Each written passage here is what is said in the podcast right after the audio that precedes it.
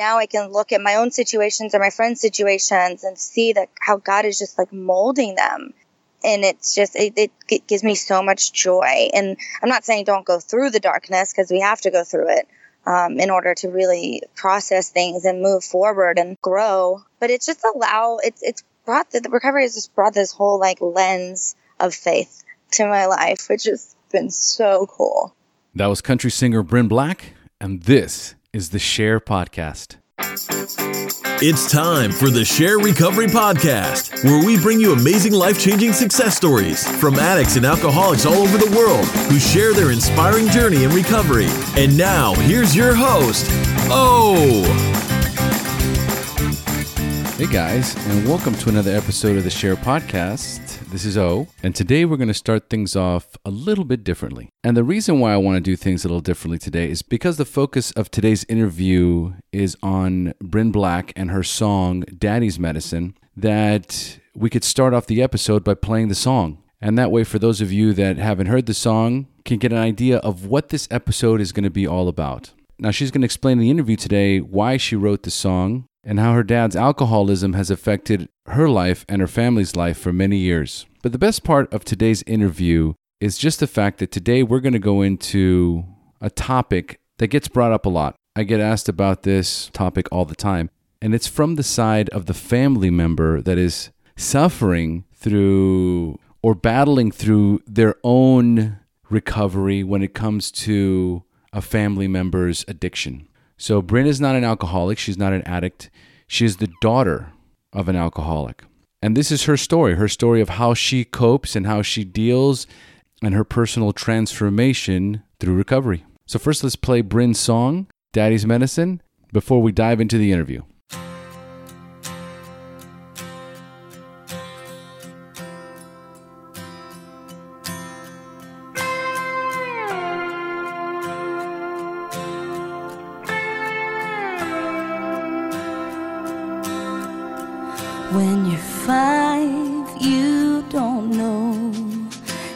Stranger in your home.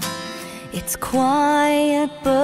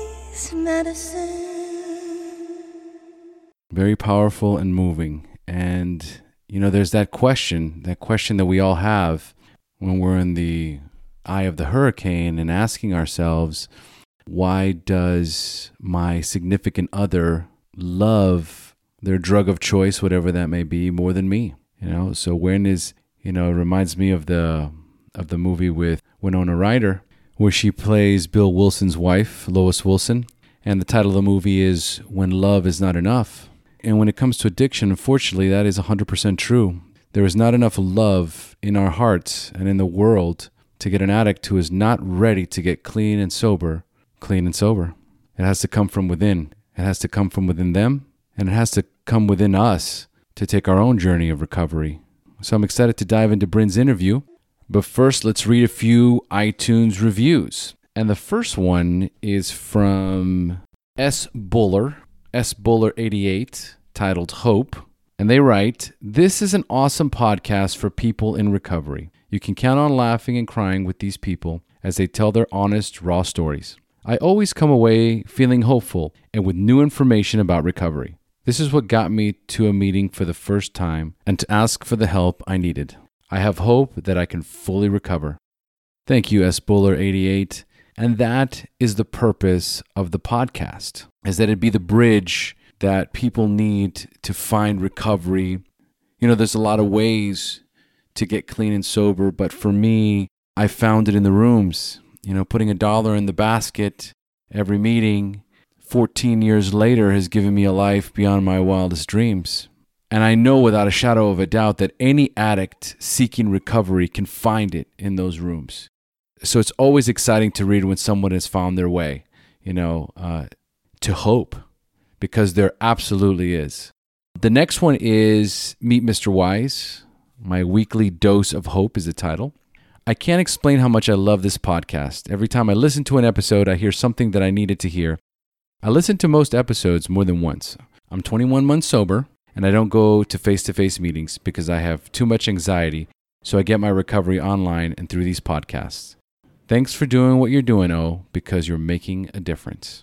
Meet Mr. Wise. Thank you so much for that review, and I hope you're in the Facebook private group. If not, go to the website www.thesharepodcast.com and just click on the Facebook private group link and get in there. I'm pretty sure you're probably in there because if if you've got a lot of anxiety about going to meetings and you're getting a lot out of the podcasts, then the private group is perfect for you. You can just be there and stalk. All right, just scroll down, read what everybody else is talking about, and there's always something that that you can take away from and you can even contribute to because there's people that are struggling with their own addiction, with relapse, with a family member that's using, with a loved one that they live with that they're trying to stay sober, the other person's not. So there's that conflict. What do I do? I need help. Uh, I'm going to a wedding. I'm nervous about going. There's so much support and hope in that group. So make your way, you know. So I hope you're in there. Um, and again, thanks for the review. the next one is from very interesting author here, Drowsif 420.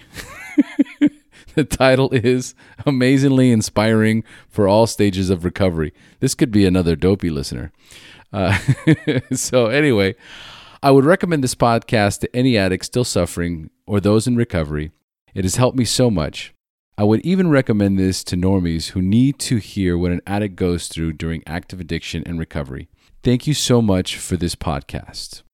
Well, Drosif, Drousif, 420, thank you so much for for this awesome review. And it's true. Um, you know, recovery is not just for addicts. Uh, I've I've said it a thousand times. If everybody was if everybody was working a 12 step program, this world would be a much better place.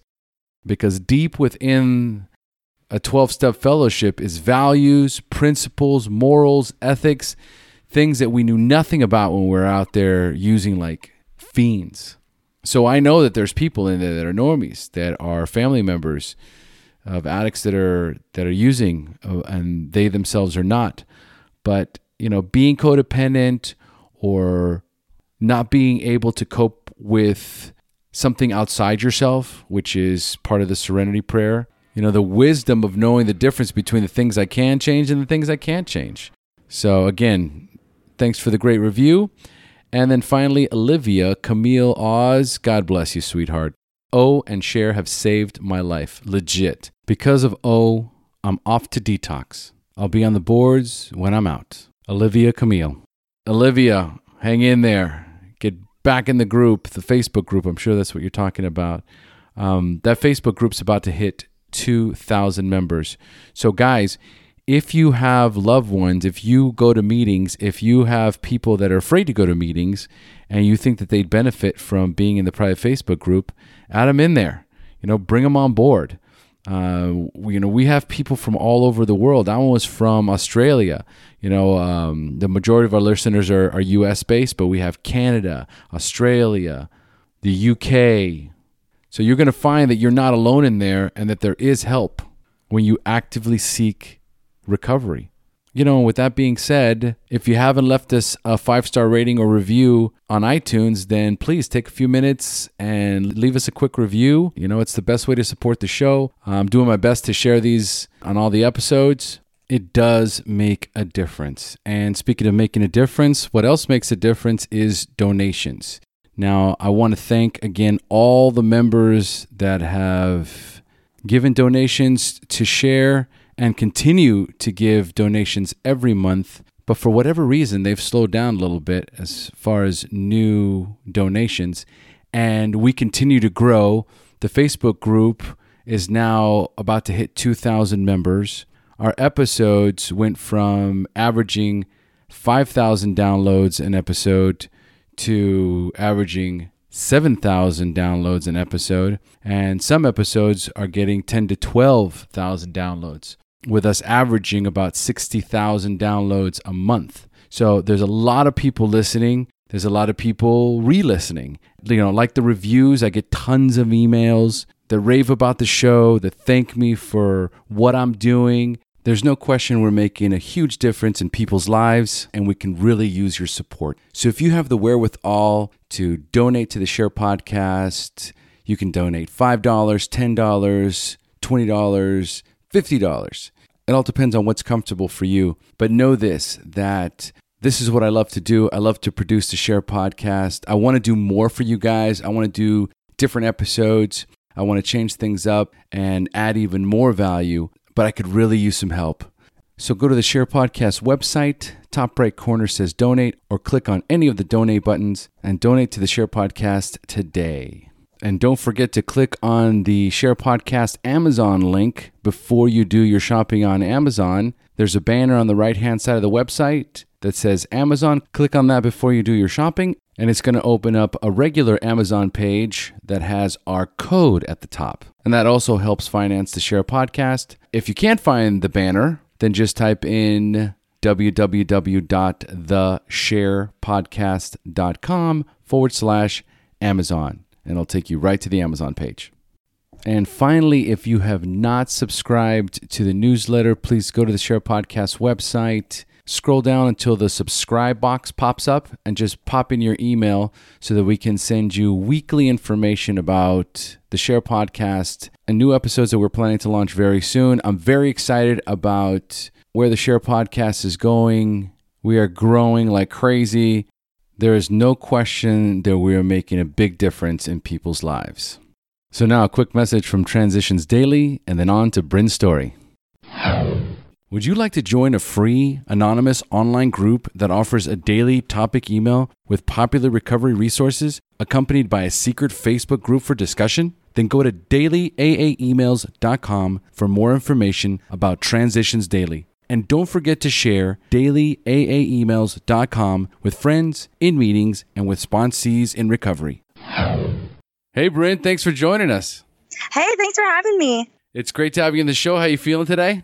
I'm feeling wonderful. I'm so glad to be here on this Tuesday. All right, excellent. Me too. All right, so folks, today we have Brinn Black joining us on the SHAIR podcast, and Brinn's new single Daddy's Medicine is a powerful ballad that tells the all too real tale of living with a father who struggles with alcoholism. Since she was a child, her dad has really struggled with alcohol addiction and it's torn the family apart. A few years ago, he decided he was going to go to rehab, a rehab facility in Nashville, which ended up bringing them a lot closer together. This is not the legacy any of us hope to leave behind, but happens all too often when battling with alcoholism. Wouldn't you agree, Brinn? At 100%. It's actually one of the reasons why 14 years ago I quit drinking and, and doing drugs when my daughter was born. Mm, good for you. Congratulations. The uh, I destroyed everything else, my marriage, my Yeah. business, and you know, was my life was in the toilet, and she was born, and Yeah, this precious being. yes, this precious thing, she gave me a brand new lease on life. Oh, that's so beautiful. yes, yes. Thank you. Thank you. I'm very grateful. So before we do a deep dive into your story, tell us a little bit about what you do currently to cope with your dad's drinking problem. In other words, do you belong to any sort of a support group or go to go to therapy or have gone to therapy? All of the above. Um, I didn't go to therapy for a long time, and I don't even remember. But my mom says when she would try to take me to therapy, I'd be like, "Mom, I'm fine," which we all know that "fine" is like a terrible word. But um, but I would say that, and she she never like made me or forced me to go. But then you know, um, once my dad relapsed later in life, and it brought up so much, and my life was kind of in in a bad place too. Um, it just I had to go to therapy, and and then that led to you know the, I went through a family program with my dad when he was in rehab um, in Nashville, and that was so eye opening and really kind of spearheaded my whole recovery process and inspired this song. And through that, you know, I've it just really made my recovery a priority because his disease is so rampant and ugly and progressed that you know I had to prepare myself for the worst, you know, but I knew that like I needed I was still going to be here if something were to happen to him. And so I didn't want to be left in the wake of of that in shambles. And so I put my recovery, you know, as a priority in my own life. And that's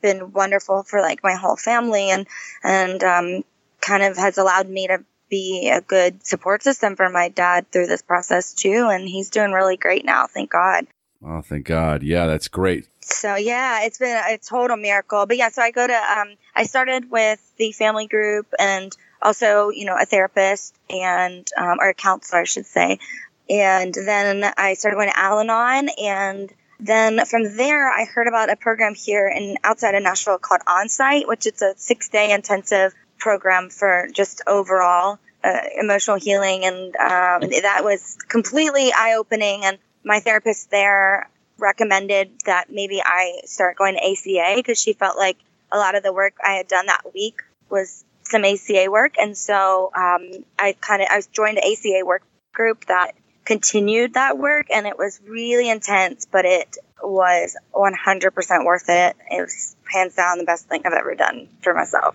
This is so fantastic. This is ex- exactly what uh, I was hoping to hear. It's so. Um, I get emails from mothers. I get emails from sons and daughters, and they always ask, you know, what can I do? How can I help them? How can I make them stop?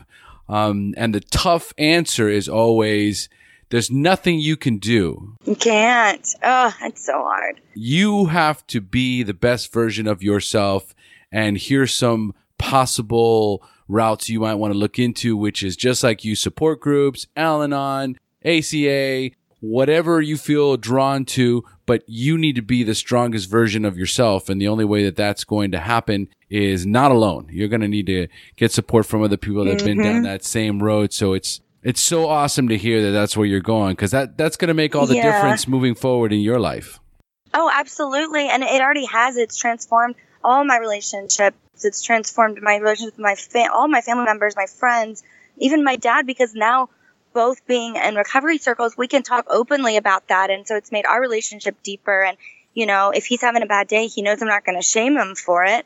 Like he can just say like, oh, I had a trigger today. And I'm like, well, thanks for telling me, you know, and it's, we can talk recovery talk and, and it's been really, really amazing. But also with, with ACA, like, I don't know, especially being like the child of one, I was so, so sick of just always talking about the alcoholic. Like that was the state I was in. And now I'm, I'm in a different place with it. But that, you know, ACA is just all about really working on your heart because like they're to pick up on those, that, that energy. you know if we're if they're scared to like talk to us because we're in a very reactive state like that's only to feed their disease and so i'm not saying we should go to these other groups for anybody else but ourselves but it kind of helps get people in the door that way sometimes and you know bob goff this is one of my favorite quotes but um, bob goff i don't know if you know who he is he's a, great author and uh, activist and just human being but he one of his favorite or his quotes is you're either a reaction to or a reflection of the people you surround yourself with. Ooh. And that just broke me open. And I was like, whoa, I don't want to be a reflection of my dad, but what if he's a reflection of me? If I work on my heart, maybe it'll slowly reflect on him. And, and I've seen that mm. happen, you know, and he'll ask me about ACA. And I, a lot of people that struggle with addiction, they're adult children themselves and they're self medicating, you know, because they've never dug in and dealt with some of their the places where they you know needed more in their childhood and so that's really dad's gone to his therapist now and started working on some of the stuff that came up you know as i share with him my journey and it's been really awesome it is pretty awesome to be able to talk recovery because it is a language all in and of itself you know the the rhetoric involved and also just you know being able to share openly honestly about your thoughts and your feelings and your triggers where it's not a situation where it's like, well, what do you mean you felt like drinking? Well, why was that? Right? You know, where it's more like it's just an opportunity to open up communications to create that bridge between your family where you weren't able to do so before. Um, so it sounds like you guys have made huge advances in, in not only his recovery, but also your connection as a family. Oh yeah, no, it definitely has. It's um, opened up just conversations with my sister and my mom. It's just brought everything to the light. Um, you know, we, we were the kind of family that didn't talk about things. You know, we just kind of kept moving along because there was always something else happening. You know, my sister also growing up was, uh, she had adolescent bipolar. So, um, and that kind of spearheaded after my parents divorced. So, you know, I just had a lot of responsibility too as a kid. Um, not anybody's fault, but it was just life, you know. Um, I, my mom was a single mom of three girls, and I'm the oldest, so it's just that's kind of how things happen. But it allowed us to talk about it. It allowed my mom to say that she felt guilty for asking me to babysit at 10 years old or whatever. And I'm, I was like, no, mom, that like made me who I was. And I think she's superwoman. I've always said I wanted to be the kind of woman my mom is. So, you know, it's just, it's allowed us to have those conversations. And it's just, we're so much closer now and it's healed a lot of the stuff with my mom and my dad's divorce like you know for her to be able to see him as like past you know the man that broke her heart but you know as a man that's like really hurting and he's struggling and he doesn't want this disease nobody wants it. No absolutely not. Nobody wants this you know. Um so real quick um let me ask you this because what's also very important when it comes to recovery when it comes to being part of a support group and especially when you're in alcoholics anonymous is to have a spiritual condition, mm. a relationship with with God, with a higher power. How do you maintain your spiritual condition, your your conscious your conscious contact with your higher power? Um, I I've always had a a deep seated faith. Like my church was my safe place growing up. You know, where like my home may may not have felt safe because I felt like I put a lot, I had a lot of responsibility or had to take care of all these people. You know, but my church was where I could like be free and be me and just just be and I could go sing or play or whatever it was. So I've always felt that safety there. But my youth group pastor, when I was in like sixth or seventh grade, he really instilled in me to like look at God as just your friend. So he's just somebody that you like walk with and you talk to him like you would a friend that's just riding in your passenger seat in your car. And, and like you don't have to talk out loud, but just kind of go through your day and like it, you can even talk to yourself, you know, like I've really come to believe that like I am is used so many times throughout many different religions. So, you know, God is within us and we are God. You're created in the image of God. And so it's really deepened my faith, this, this work, um, because I've just been able to see God in, in the dark places. And I don't think I ever did before. Right. But now I can look at my own situations or my friends' situations and see that how God is just like molding them and it's just it, it, gives me so much joy and i'm not saying don't go through the darkness because we have to go through it um, in order to really process things and move forward and grow but it's just allow it's it's brought the, the recovery has just brought this whole like lens of faith to my life, which has been so cool. But in journaling too, I journal. Um, that's I've always done that, but I do that even more now. Right. Um, and just really, um, just staying in a place of gratitude. And and when I start to spiral, I kind of need kind of come back and like check myself and like, what are you grateful for? And I have like a, it's like a five minute journal thing on my phone. Um, it's an app, and every morning it prompts me and it says, you know, what are three things you're excited about today? And then it's, you know, and then you start the day with, you know, something that you're grateful for too. And then at night it prompts you and it's like, what are three amazing things that happened today? And then something you could have done better at. And then you can like add a picture and yeah, it's really nice that it just pops up and, and does that. And also recovery literature, like the language of letting go and um, all the daily readers, those have been like cornerstones for me. Beautiful, beautiful. You're doing a lot of work. I love it. Oh, I love it. I it. really, I was, I just, I didn't realize how much I had been affected by it. And then once I did, I was like, I don't want to be that person. That's like not who I am. Like I need to shape up. And I was just, I was just embarrassed, honestly. And I just was like, I need to put this first because until I get my head and my heart right, then like nothing else in my life is to be where I'd like it to be. Beautiful, beautiful. So I want to go into the song, but first I want to get into your story. So what I want to do first right now is I want to turn the show over to you, Brinn. I want you to share your story with us, the battle you and your family faced against your dad's alcoholism, the wreckage it caused in your life, uh, your family's rock bottom moment, and finally your journey into recovery up until today. So Brinn, take it away. Oh, thank you. Um, yeah, so my dad had always, I think, drank like recreationally, and then you know the the classic alcoholic switch happened. I think when uh, Hurricane Andrew hit in 1992, my mom was eight months pregnant with my little sister, and we had my other little sister was one and a half, and I was four, I think. Yeah, I was four and a half. No, I think I just turned four. four yeah. So um, Hurricane Andrew just wrecked our house, and we had to go and live for like eight months at my grandparents' house. But my dad stayed back in Miami to, you know, oversee the construction and all this stuff. And so that isolation and just the devastation down there just kind of spearheaded his alcoholism and just switched it. And he became, you know, he moved from just drinking beer to drinking heavy vodka all day. And you know, then he would come up every so often and bring it with him. And, and it just, then he became a violent drunk and my dad was a different person.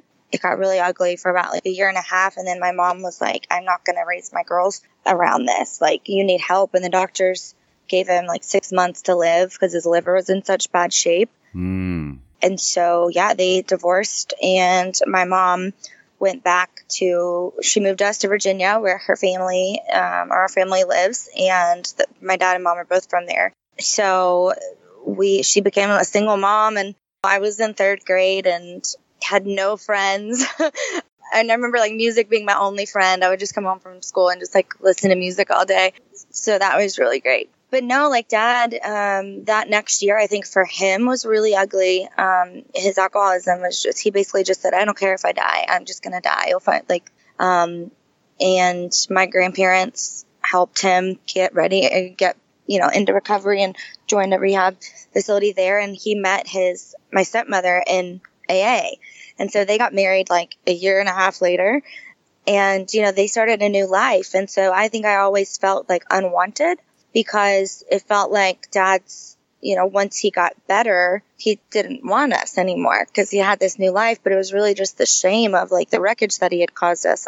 You know, he just didn't know how to show up, Right. you know, in our lives. And um, it made him just scared to try, I guess. And so, you know, but we all did the best we could. And um, I wouldn't trade where or how I grew up for anything in the world. I love where I grew up. My mom, like I said, she's superwoman. So, um, I, I like my uh, high school graduation was themed uh, "It Takes a Village" because I just had like all my friends' families. I was like the adopted best friend, and I just found this out recently. But I guess my mom would go whenever I would get close to a kid, you know, at school, and started, you know, doing sleepovers and all the things like activities. She would go to their families and say, like, "Look, I know, like, I'm a single mom, and Brinn doesn't have a dad, or she has a dad, but he lives in Florida, and I want you to know that, like." I'm just grateful for you guys pouring into her and like please don't bring it up with her because I don't want her to ever feel like she is missing out on anything. And I never felt like I really missed out. And I loved that I just had all these like families that I felt a part of. And my mom is is amazing and um, all of her family lives close by so that was really awesome and i guess they all made a pact to raise us as their own. Like so all my aunts i feel like i'm their kid and my sisters feel the same way and we're just really close. But then probably in 2010 my stepmom got cancer. Oh, and that brought up a lot for and she died in 2012 so two years after my you know my dad reached back out and and said like i just have a lot of regret for not being there more for you girls and marie has expressed a lot of remorse for not being close to you guys and not encouraging me to be close to y'all and so i'd really love to take this opportunity to kind of restart a little bit and I, at first i was honestly like man, I don't need you. I'm good. You know, like got this far. I was already in college and definitely was bitter. Um, I Yeah. had, had a big old chip sitting on my shoulder, but I owned it. Like that was my chip and it like was part of who I was, you know, it was like, psh, I'm like this Spitfire because I got this chip. Don't need no daddy, you know? um, and, uh, but like, you know, my boyfriend at the time said, Brandon, just like he's trying. You got to give him some credit. And I'm like, why do I have to give him credit? Like, yeah, I was so mean. But I was like, okay, fine. And so it started, we like every few months, we'd all meet up and go to the Smoky Mountains or whatever. And, you know, just got a lot closer. And then after she passed, he um, stayed sober for almost a year, I think. And then he said he had this thought creep in that said, like, oh, hey, Michael, like, and he, he, ironically, he then became a single dad because I have two half brothers. They were um, 12 and 11 at the time.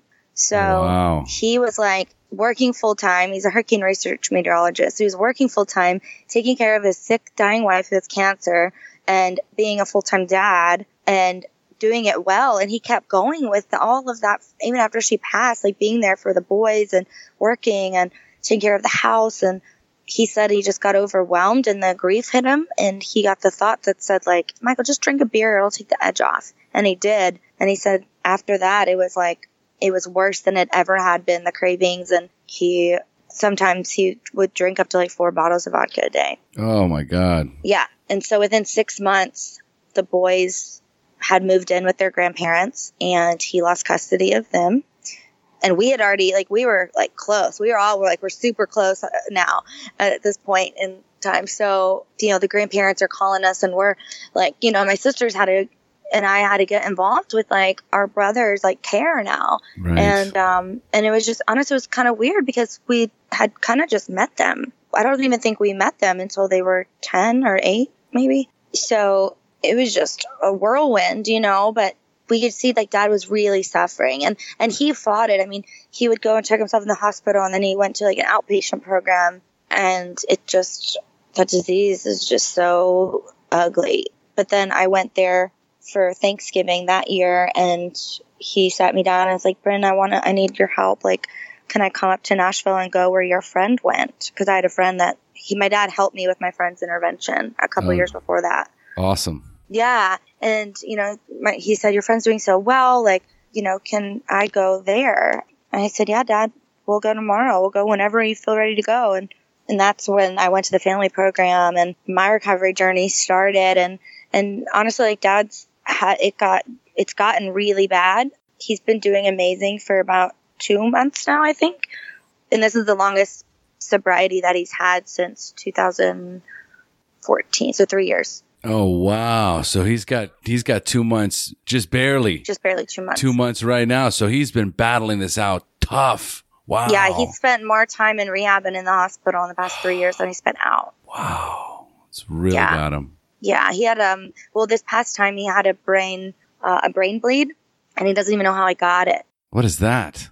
And he's been starting to see um a, a hematoma. It basically because alcohol Oh. gets your blood so much that your the blood blood vessels in your brain they burst, and he was starting to get like mini strokes from it. Jesus. and you know the the housekeeper would come over and he'd have half his face would be paralyzed and like it was ugly and uh and so that really woke him up and you know and then he started doing something different you know every time we said like, Dad, what can what's the little thing you can change, you know? And I was like, what would your ideal recovery plan look like? You know, and so we wrote it down and it was like go biking with the boys once a week and go to celebrate recovery and his AA meetings and call Bryn every Thursday and you know, write in a journal or I mean we wrote all these things down and we even wrote it down to like life and work and like spiritual and then like recovery steps. We wrote recovery steps for each one, each category. And then we, I signed it off. I signed off on it. His next door neighbor, who is his best friend, signed off on it and he did. And we all took pictures of it and had it on our phone. So that way,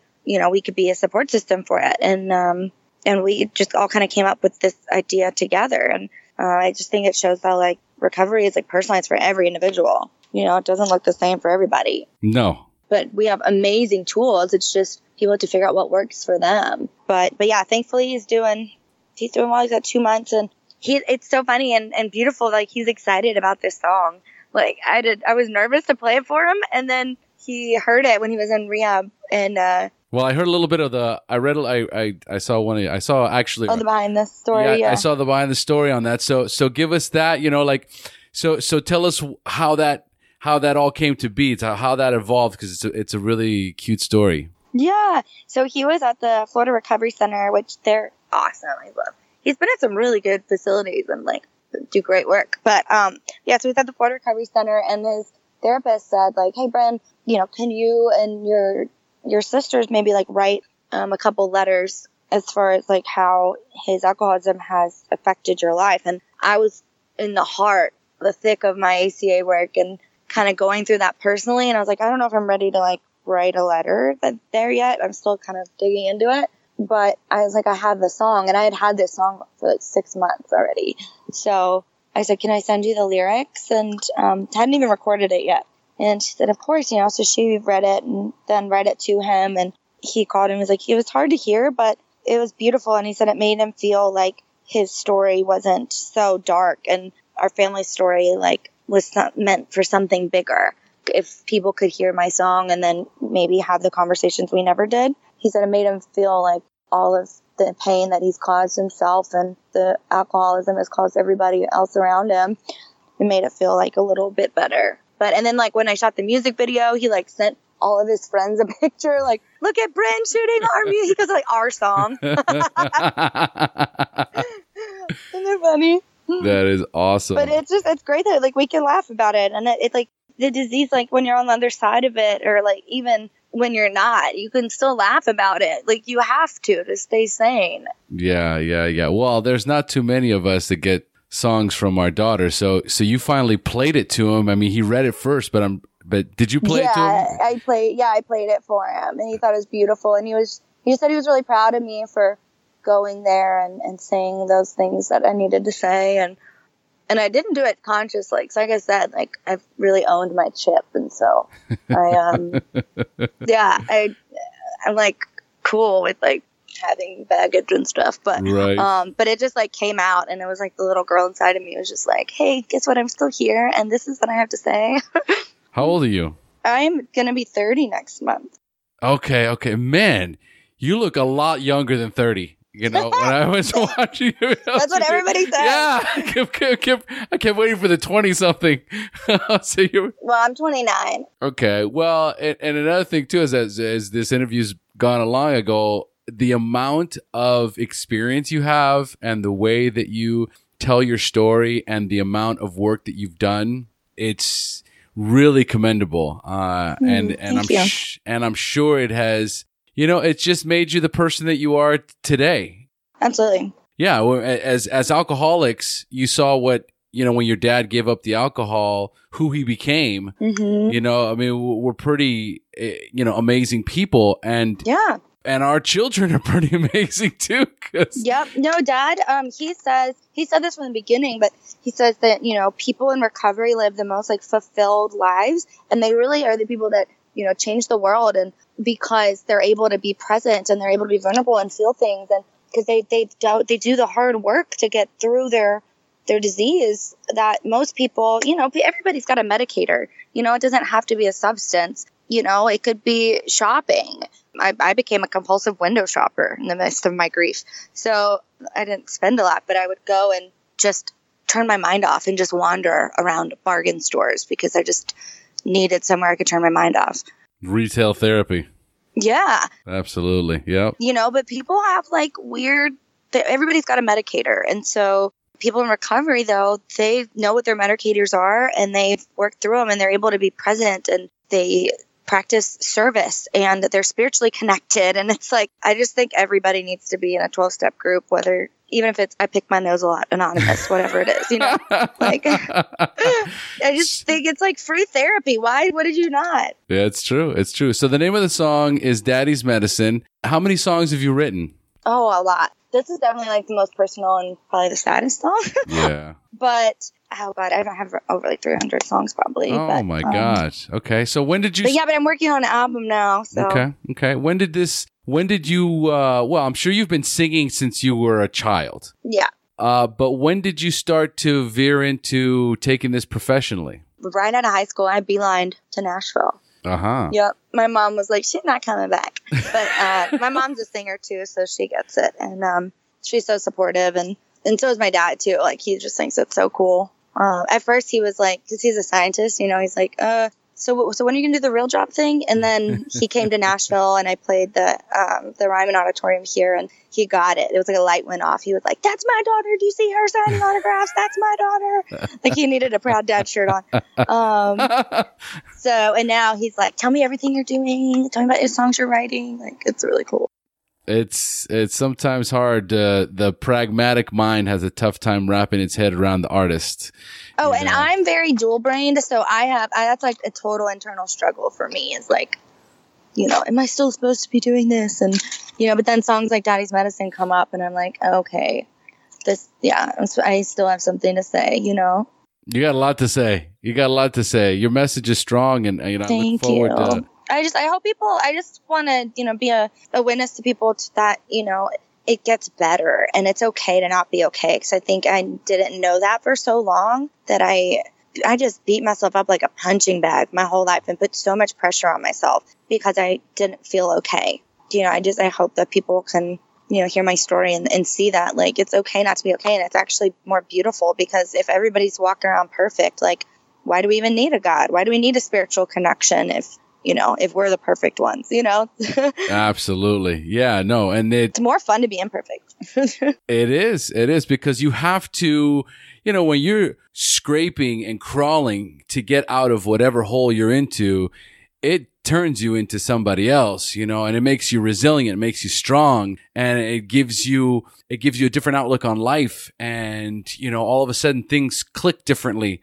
Um, and you're able to and you're able to be more creative. You're able to be more of an artist oh yeah that's been fun because of the darkness, you know, and and so so it's exciting to watch it to watch it happen. yeah i feel like a kid again All right, so listen, Brinn, let's start closing up. I'm going to ask you some questions. Uh, I normally ask this for newcomers. You're not a newcomer. So I've kind of changed the questions around, but it's all designed to inspire the newcomers. So are you ready? yes and please oh I, I just want to throw that it's out there that like if people want you know it to connect in any way if they want to ask questions or like you know have a safe place to like share their story like i'm open they can message me on any social platform and you know just feel like it, that's a safe thing to do because i know that a lot of times people feel weird doing that but they might like hear the song and like want to share something but feel like oh no i shouldn't but I, I hope people feel like they can On that note, what is what is the best way for them to reach you? Uh, I'm on all the social things Twitter, Instagram, Facebook, my website. You can get me through there at brinnblack.com. And I think you can if you go to uh, if you go to brinnblack.com, it'll plug you right into all her social network uh, to her social networks. I will post these on her show notes. So folks go to Brinn's show notes on the SHAIR podcast and all her contact info will be there. I will provide it. oh, sweet. Thank you. Okay. So number one, at what point did you have a spiritual awakening, that aha moment when you realized that you were powerless over your dad's alcoholism, but for the first time had developed the hope that recovery was possible for you and your father? I, the first time, probably, I remember driving to the family program, and my brothers were in the back seat of my car, and this Bible app, like, you know, messaged me on my phone. And it was just a random verse. And so, and it kept like dinging or whatever. And so when I got there, I looked at it and it had never done that before. and I looked at it, and um, I can't think of. I'm terrible at quoting verses, but it it was something about you know how our burdens like aren't for us to carry. Like you know we're supposed to give our burdens away. And I think I had my, part of my identity was wrapped up in carrying my own and everybody else's burdens. That to see that like I wasn't designed to carry them, I was like it just shook me, and um, I was able to really walk into that day of the family program, and um, everything kept coming back to that um, the whole day, and it was just like, whoa, this there's something else happening in my life, so I'm just gonna let it go. I'm gonna let I'm gonna flow with it. it was like God just talking to me, and then I felt, and it was also it was New Year's. I know exactly when it was. It was New Year's Eve. That day was New Year's Eve, uh, 2014. So into 15, and we met. Actually, one of my best friends now, but somebody that was at the family program there. Uh, she had a she has a little boy that's about the same age as my brothers and she was hosting a bunch of kids to do like the new year's thing at her house. So i dropped them off and then went and like saw the guitar drop in downtown nashville with some friends. But i had to leave. It was like cinderella. I had to leave as soon as midnight struck because i had to go pick them up. And honestly part of me was like a little mad like man his alcoholism's taking my new year's from me too you know uh, I was like my little kid inside me was like pouting. And so I called like a Lyft because I had planned it all out perfectly. Like I parked outside of downtown so that way I wouldn't get stuck in traffic. But I called a Lyft or, you know, an Uber, whatever to pick me up. And we got stuck in traffic anyways. And so they were trying to reroute through this like alleyway. And there was a mountain of trash, just trash, big trash bags like in this alleyway. And then there was a car behind us. We were just stuck in this alley. And I was like, screw that. I'm going to move this trash. We're gonna go. And it was the most I was in my high heels and it was the most therapeutic thing ever of like New Year's morning at like twelve fifteen or whatever, picking up other people's trash and throwing it to the side so I can move on. Like I needed that every New Year's. That was such a spiritual awakening and too, um, it was so cathartic because that's what we had been doing the whole week was just going through the trash in our heart and pushing it aside and clearing it. What a beautiful story. And I can, yeah, that is absolutely what it is. If you can connect with that, it's absolutely part of your message. Universe is talking to you and it's just saying, we're just moving this, you know, no matter what, you're just going to move this trash out of the way and you're going to move forward. Yep. And that's it. That's awesome.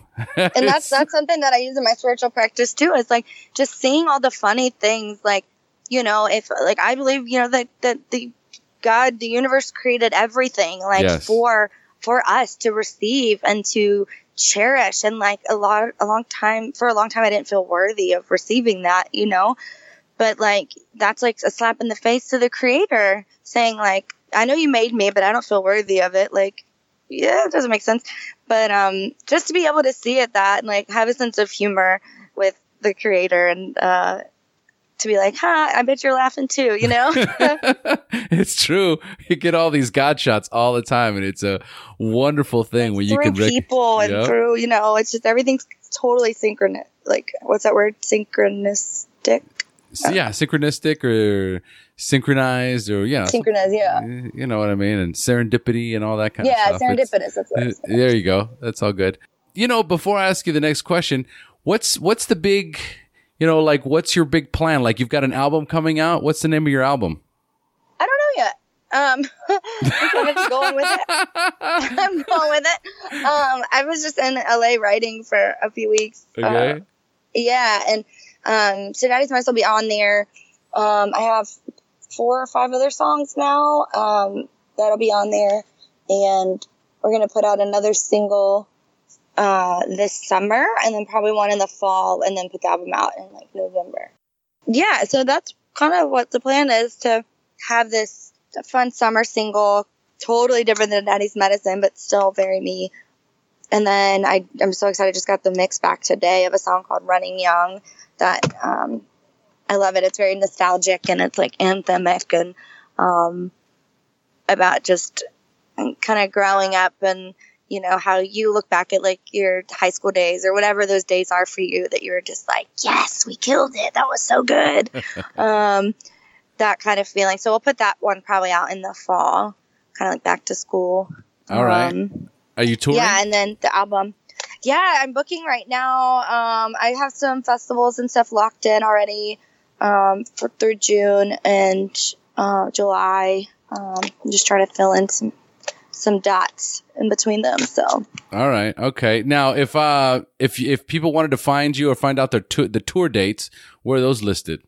um, they will be, or they're on uh, my Facebook, and they'll be on the website too. They're rebuilding the website right now. So No wonder Um, when I was going there, I was like, it was one page. yeah, And yeah, it's like, just I'm the one trying- pager now. Okay, so they're gonna have all your tour dates are gonna be on there. Yep, they'll be on there, and they'll, they're uh, on my Facebook too. They'll be on Okay. there. Excellent. Okay, I'll post that. Okay, great. So that's Mhm. that's that's what I needed. All right. So so tell us, do you have a favorite book that you would recommend to our listeners Ooh, just in general, or I love to read in general. a recovery book. Or It could be normal book? recovery if you feel Um, something like you were really, you know, drawn to. Oh, okay, cool. Um, one of my favorite books is The Shack. Um, I know it's in the the theaters right now. I still haven't seen the movie, but um, that book just came to me in the middle of college, and it allowed me to really uh, see like a tangible picture, tangible picture in my head of like the you know everything I'd learned about the universe and God, like um, and apply to a story that wasn't something you had to memorize. And you know um, it just it was so transformative for me and, and i always go back to it and um, use it throughout my life. That and um, my new uh, cornerstone book is big magic. It's by elizabeth gilbert. Um, it's just about creativity and inspiration and uh, the universe and um, it's just so i can't even describe how amazing it is it's it's from another world. Like she must have just been channeling like the creative center of the universe when she wrote this. It's just everything that I needed to hear. I love those. I love those books. And not only that, the the movie The Shack. This is the third time in a week that somebody has su- has suggested that. Mm, So I'm gonna put this out uh, as as people are listening to this show. I'm going, guys. There's a message out there. One of them is go see The Shack go see the shack. or read the book. Yeah. it has to be done. It's in the stars. Yeah. I haven't seen it yet. But um, because I'm so tied to the book, but Right. I'm the more I've heard how great the movie is, the more I, I really do need to go. That's what I've heard. So now that I'm in Nashville, I can definitely make that happen. Beautiful. Okay, so then uh, two more questions. What is the best suggestion you have ever received? Hmm. To let myself myself be loved. That was I needed Aw. that to hear that permission from a friend of mine. Just kind of shook me one time. and was like, just let yourself be loved. Why are you fighting it from everybody? you know, um, that same friend. She we all we always joke. We're like, sometimes you just have to make life work for you. you know, that is awesome. I love it. Just let yourself be loved. just let yourself be loved. She just like looked right into my soul and was like, I don't understand you. What you love so hard, you love big, like, but you're you fight this from everybody around you. Like, wake up, you know. It's true. It's true. That's awesome. All right, great. And then finally, if you could give our listeners only one suggestion, what would it be? Hmm. Just to like, just to give themselves some grace, because I think if we give ourselves grace, then we can extend it to others more. But it's hard to give to yourself. So, um, it is true. yeah. It is true. Beautiful. Wow, Brinn, this has been amazing. Thank you so much for joining us. Ah, you're amazing. Thank you for doing the great work you're doing. You too. This is great. Your story is powerful, and I hope that you know, even though you're going to be this amazing country singer, you know that Oh, uh, you. you know you find time to to share your story with with people more often because you know there's there's there's children out there of alcoholics that need to hear your story. You did the work. You're doing the work, and it's why your life is the way that it is today. It's it's a beautiful um, example of what happens when you do the work. Thank you. Thank you so much. I needed to hear that today, so thank you. You're a rock star or a country star. You know. oh, Bo, that's okay. I'm genreless. I love it. All right. So, folks, we have now reached the end of our show. Thanks for joining us. And as we say here in Costa Rica, pura vida. Pura vida. Thank you for joining us on the SHAIR Recovery Podcast. To check out the show notes page on this interview or to thank our guests for sharing their story, go to www.theshairpodcast.com. While you're on the website, don't forget to sign up for our free newsletter to stay up to date on the latest news, podcasts, and interviews. Want to be one of our guests and share your story? Then go to our website and click on the Share Your Story button. We share our inspiring recovery stories every Tuesday, so subscribe to our show on iTunes or Stitcher Radio to get your free weekly download. We'll see you then. The opinions shared on this show reflect those of the individual speaker and not of any 12 step fellowship as a whole. And though we discuss 12 step recovery and the impact it had in our lives, we do not promote or endorse any 12 step anonymous program.